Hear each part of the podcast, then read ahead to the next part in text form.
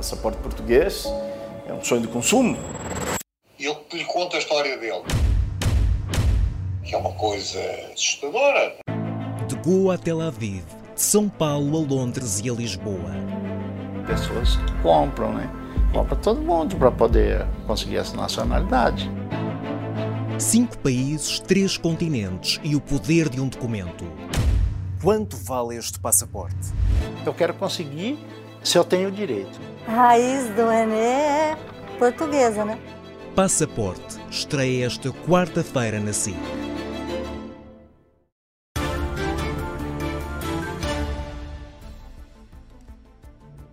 Muito boa noite, bem-vindos às causas. José Miguel Judice, mais uma vez bem-vindo. Muito bem, está assim dado o tiro de partido, partida para a corrida à liderança do Partido Socialista. Faltam menos de quatro meses para as eleições legislativas uh, e seria importante perceber até que ponto é que nesse período, até lá, como é que o José Miguel Judice vê uh, que possam ser as estratégias tanto de Pedro Nuno Santos como de, de José Luís Carneiro. Primeiro, para ganhar o, o partido e depois para tentar ganhar o país. Exatamente. Pois há um ponto que eu acho que é o que começa isto, ou unifica isto. Claramente, ainda agora a entrevista que eu vi, fraquita, pronto, mas, mas pronto, foi uma entrevista útil com o Pedro Nuno Santos, ele claramente foi completamente fiel à estratégia. O Partido Socialista, sobretudo a ala Pedro Nuno Santos, quer evitar tudo que fale das causas da admissão de António Costa, uhum. dos problemas do governo e do inquérito do Ministério Público. Portanto, a ideia é que haja um silêncio durante quatro meses sobre isto. Claro que, se o Partido Socialista não fosse um partido laico, podia começar a rezar e pedir a Deus para fazer um milagre. Mas não acredito que eles vão por aí, portanto, há outras estratégias possíveis. Mas parece-me que vai ser muito difícil pelas razões que eu vou, vou, vou referir, que isso aconteça. E isso condiciona, de muitas maneiras, as tais estratégias políticas eleitorais que, de que a Clara estava a falar. Ora bem, a primeira hipótese, ou a melhor hipótese, ou a mais importante hipótese, é uma coisa que eu considero um pouco sibilina, mas que serve muito bem a estratégia do Pedro Nuno Santos, que é basicamente dizer o seguinte: este é um problema do governo, Sim. este foi um problema de António Costa este não é um problema do Partido Socialista. E, e, e, ele passou a entrevista toda a dizer o mesmo. Isto é uma nova fase, vamos renovar, com certeza que há muitas coisas do passado, mas há muita coisa que tem de mudar. Portanto, ele vai passar a ideia de que ele é um anjo novo, algo novo, que não tem nada a ver com estes problemas. Sim. Só que esta estratégia é muito aliciante, e é muito aliciante e até tem alguma base de verdade. Porque realmente o, o Pedro Nuno Santos nunca compactuou com o melhor amigo. Aliás, odiavam-se, claramente, no tempo da TAP, não sei se lembra disso. Foi-se embora do governo há um ano e toda a gente sabe, e julgo que ele nem faz segredo, que o, António Costa, a última pessoa no mundo, talvez da última fosse o Passos Coelho, mas além do Passos Coelho, a última pessoa que ele queria que fosse líder do Partido Socialista era, obviamente, o Pedro Nuno Santos. Não o pode dizer, nunca o vai dizer, nunca o vai dar a entender. E além disso. Mas é emblemática a forma como os apoios surgem de pessoas muito próximas é, também do Primeiro-Ministro. É, ora bem, e ele pouca coisa tem a agradecer a António Costa e, além disso, ele quer claramente inaugurar com grande pompa e circunstância na sede do PS o retrato do António Costa e passar a uma fase diferente. E serve bem esta estratégia contra o José Luís Carneiro. Porque, ao contrário do Pedro Nunes Santos, o José Luís Carneiro está no governo, embora não se tenha metido em atrapalhadas. Tem muito a agradecer a, agradecer a António Costa e ele não quer enterrar António Costa. Portanto, esta estratégia, além de ser uma boa estratégia, se resultar para ele, é uma má estratégia que isso se faça para, António, para, para Luís Carlos Carneiro. Ora, porquê é que isto é importante? Porque o José Luís Carneiro, a mim surpreendeu-me imenso que ele tenha conseguido ter os apoios que tem. Eu Sim. encontrei seis grupos de estruturas ou pessoas que estão disponíveis para o apoiar. Em primeiro lugar, o que eu já achava que seria são os moderados, ou a esmagadora maioria da ala moderada do Partido Socialista, que é grande, que é importante. Segundo, os costistas. Sim. Você, aliás, disse e disse bem. Depois, muitos suaristas. É claro, é muito curioso que muitos os suaristas clássicos aproximaram-se, desde logo os filhos, os filhos do Mário Soares. Depois, as elites do Partido Socialista, de forma esmagadora. Depois, todos os que são contra a geringonça, exceto Francisco Assis, ou que acharam que a geringonça não foi uma grande ideia para o país. E, finalmente, os que têm medo daquilo que eu chamo a doença senil do socialismo, que é o esquerdismo. O Lenin dizia que o esquerdismo era a doença infantil do comunismo. Eu acho que é a doença senil do esquerdismo. O, até pelas suas características, o Pedro Nuno Santos é um homem de comício, é um homem de reunião de alunos, é um homem com grande vozeirão. De é um reunião tribuno, de, de RGA. de RGA. É um homem com grande vozeirão, é um tipo. tem Com força, presença. muita grande presença. Portanto, é um homem que se entusiasma, que se entusiasma com coisas que são manifestamente populistas. E aí contrasta com a postura de José Luís É Carneiro. exatamente. Portanto, Ou esta seja, estra- é um homem que pode arrastar mais, eh, mais multidões, Ah, sim, eventualmente. sem dúvida, sem dúvida. Eu acho que ele vai ganhar, atenção, o Pedro Nuno Santos. Mas o que me surpreendeu foi a, a coligação estratégica óbvia que se fez à volta de Zé Luís Carneiro. Bom, depois, esta estratégia, no entanto, é inteligente, tem algum sentido, mas tem um, tem um problema muito grande. É que exigia que, o- que o, António Costa tivesse calado. Sim. Que o, que, o, que o António Costa fosse a pé, resignado para o matadouro. E ele já vimos que ele não vai. Não vai. Ele, ele diz: não falem da justiça, não ataquem o Ministério Público. Mas ele partiu à desfilada contra o Ministério Público, contra o inquérito, contra o Presidente da República.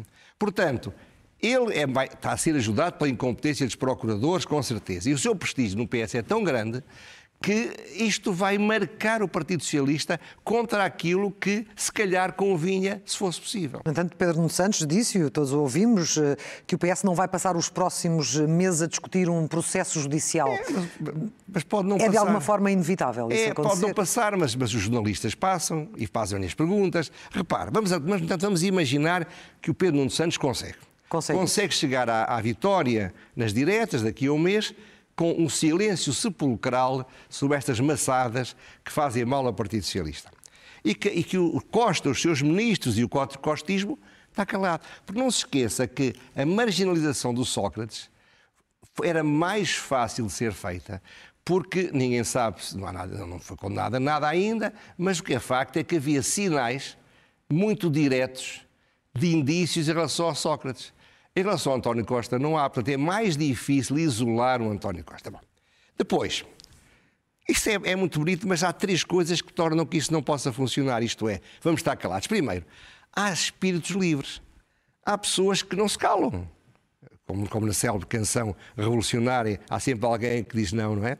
E, por exemplo, o Vital Moreira, que é um, um senador da política e do direito constitucional em Portugal, veio dizer nada mais, nada menos que a Procuradora-Geral da República fez um golpe de Estado.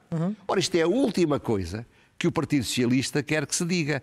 O Vital não está a dizer isto para estragar a vida ao Partido Socialista, está a dizer o que dentro do seu coração e da sua inteligência deve ser dito. Ora bem, é irresistível para os meios de comunicação social tratar este tema. Aliás, o que me admira é que não tinham tratado mais. A Procuradora-Geral da República a fazer um golpe de Estado, o que é isto? Mas essa, essa, isso também pode servir aquela estratégia da vitimização, Certo. que pode ter Tudo eh, pode resultados ser. nas urnas. Tem toda a razão. Mas o que eu estou a dizer é que essa estratégia de vitimização seria provavelmente aquela que o José Luís Carneiro gostaria. A estratégia do Pedro Nuno Santos é que não, Não se é. fale. Bom, por outro lado, não se esqueça que a Polícia Judiciária está em fogo com o Ministério Público. E a Polícia Judiciária tem nos mídias muitos amigos, que o Procurador-Geral da República também tem. Alguns até são comuns, outros são amigos diferentes. Portanto, eu nunca vi, curiosamente, o Ministério Público ser tão atacado como agora, e não é porque os jornalistas estejam a apoiar o Partido Socialista, é por outras razões. Ora bem, mas em segundo lugar, a estratégia da direita vai ser, evidentemente, colar o Pedro Nuno Santos ao governo colar o Pedro Nuno Santos às trapalhadas, colar o, o Pedro Nuno Santos ao passado do Partido Socialista e não ao futuro do Partido Socialista. Ora bem, ele é o líder expoente da, da, da ala esquerda do Partido Socialista, mas as suas trapalhadas também foram causais daquilo que se passou. Ou seja, o PSD consegue atacar mais um Pedro Nuno Santos do que propriamente um José Luís Ah, Carneiro? não tenho dúvidas nenhumas. Mesmo sendo José Luís Carneiro do governo, não parece que É- haver aí uma é- contradição? Não, não, porque José Luís Carneiro passou limpinho durante estas atrapalhadas todas. Não se lhe pode atacar nada. É um homem muito sereno, é um homem muito moderado, é um homem muito agradável à vista. Não é um tribuno. É um homem que as pessoas não têm medo. E há muita gente, a começar por muitos socialistas, que têm medo, muito medo do Pedro Santos. Pedro Não, não estou a dizer que tenham razão, mas têm medo. Em terceiro lugar, o PS, e você disse isso em certa medida, não se pode dar ao luxo de mandar embora pela, pela janela o António Costa. O António Costa, valha-me Deus, é uma figura cimeira do Partido Socialista. O seu governo fez coisas, muitas coisas que têm, algum, têm sucesso e correram bem. E veja o caso da Isabel Moreira, que fez um encomiástico elogio ao António Costa, apesar de apoiar o Pedro Nuno Santos. Portanto, o António Costa está sempre a entrar quando o, o, o nosso Pedro Nuno Santos não quer que se fale muito dele. Ora bem, o que é que está a acontecer? A hostilidade ao, ao Marcelo, que é a patente, que pode levar algumas pessoas antimarcelistas a entusiasmarem-se. Hum. Segundo, a, a, a, o inquérito do Ministério Público e, portanto, as trapalhadas que esse inquérito também já teve. E as suspeitas que pairam fazem com que o Partido Socialista vai entrar nesta campanha eleitoral em muito mau estado. Quer dizer, não, não vai nas melhores, é a pior conjuntura provável ou possível para o Partido Socialista. Agora, e daí entende as declarações do Presidente da Assembleia da República, de Augusto Santos Silva, a pedir celeridade claro. neste processo Aliás, e que tudo isto esclareça ainda antes das eleições. Eu, eu, eu, concordará comigo que eu não sou socialista, eh, mas ele disse isso logo no dia 7, no dia, sim, no dia 7 de novembro, ele disse que era essencial andar depressa este inquérito sobre o Primeiro-Ministro. Isto não pode durar meses ou anos, é intolerável. Portanto, agora, o PS vai entrar mal, mas isto não quer dizer que o PS não ganhe as eleições. O PS pode ganhar as eleições. Eu não dou nenhum relevo a esta sondagem, porque esta sondagem é uma pergunta assim: qual é que quer para Primeiro-Ministro? Um comunista provavelmente quer, prefere o Pedro Nuno Santos ao, ao, ao, ao, ao ao, José Luís Carneiro. Ao José Carneiro ou ao Montenegro. Mas não quer dizer que vá votar nele. Portanto, isso não tem muito significado. Mas eu acho que o PS, porque é que o PS pode ganhar? Em primeiro lugar, que tem teve sucesso, já falámos deles, que podem ser postos em cima da mesa e que os portugueses são sensíveis, houve coisas que correram muito bem. Segundo, tem a única máquina profissional de propaganda e de comunicação que há em Portugal na política. E isso tem uma força impressionante. Terceiro, o Montenegro não é a última Coca-Cola no deserto. É um homem normal, é um homem que pode, não é assustador, não, não, não, não nos preocupa, mas não é propriamente o tal homem que entusiasma, como o Pedro Nuno Santos entusiasma o seu eleitorado. Finalmente, o papel do Chega, ainda que o mesmo que o, mesmo que o, que o Montenegro fosse dar um tiro na cabeça do Ventura, no dia seguinte o PS, pois, foste dar um tiro, mas é para mais facilmente poderes associar com eles.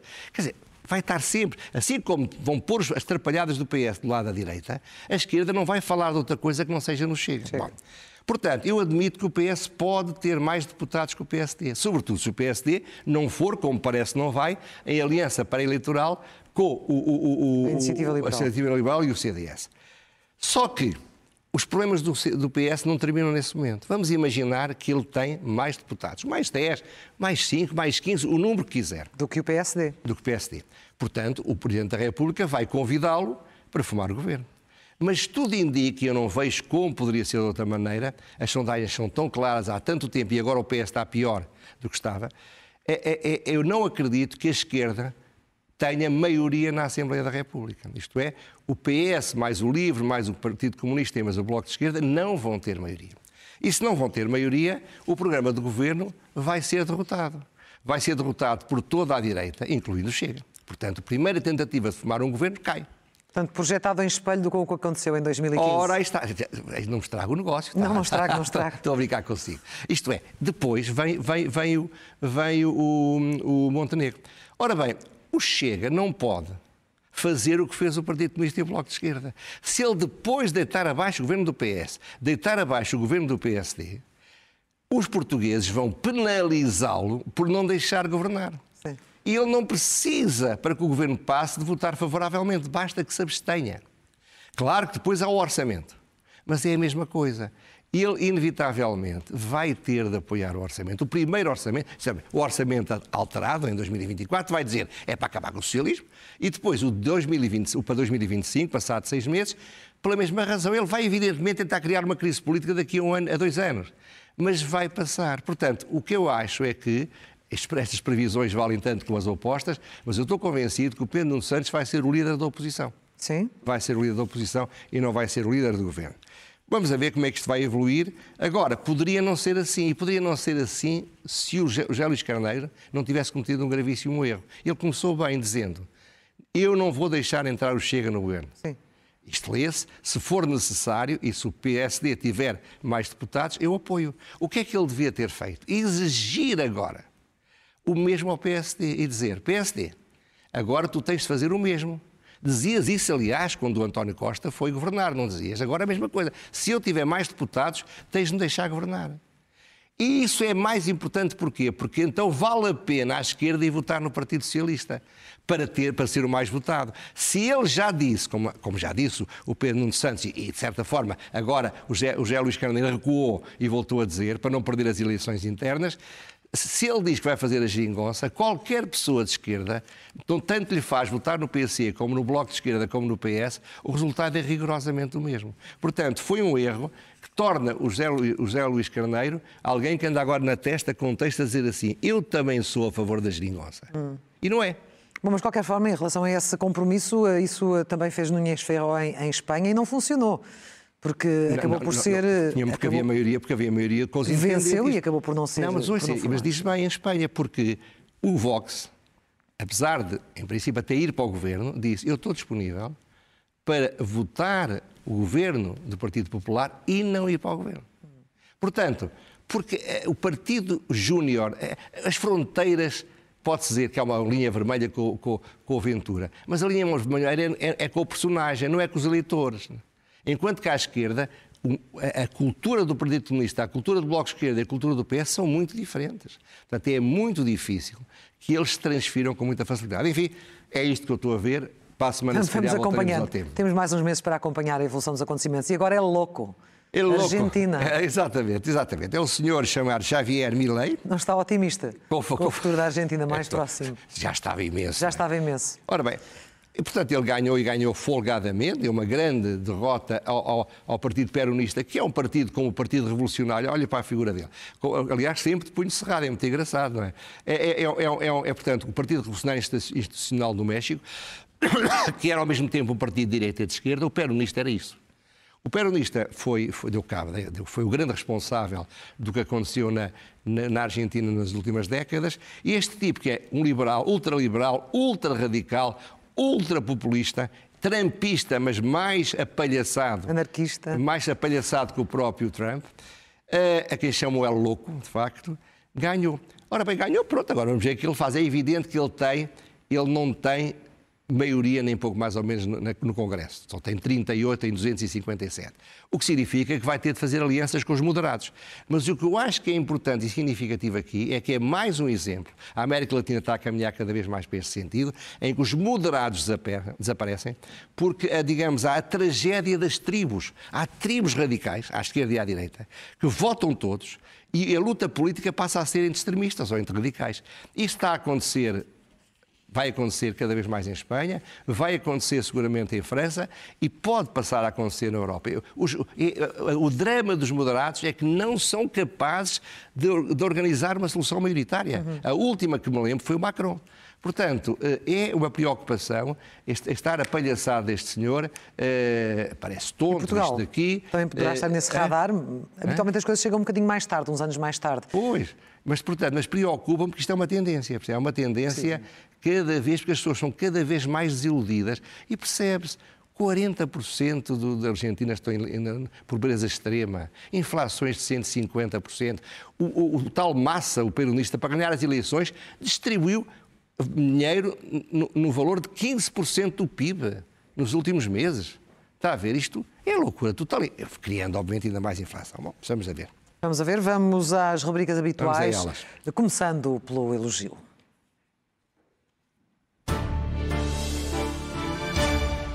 O elogio é para a Procuradora-Geral Adjunta, a doutora Maria José Fernandes, que ontem publicou no Público um artigo chamado Ministério Público. Ministério Público. Como chegámos aqui? Sim.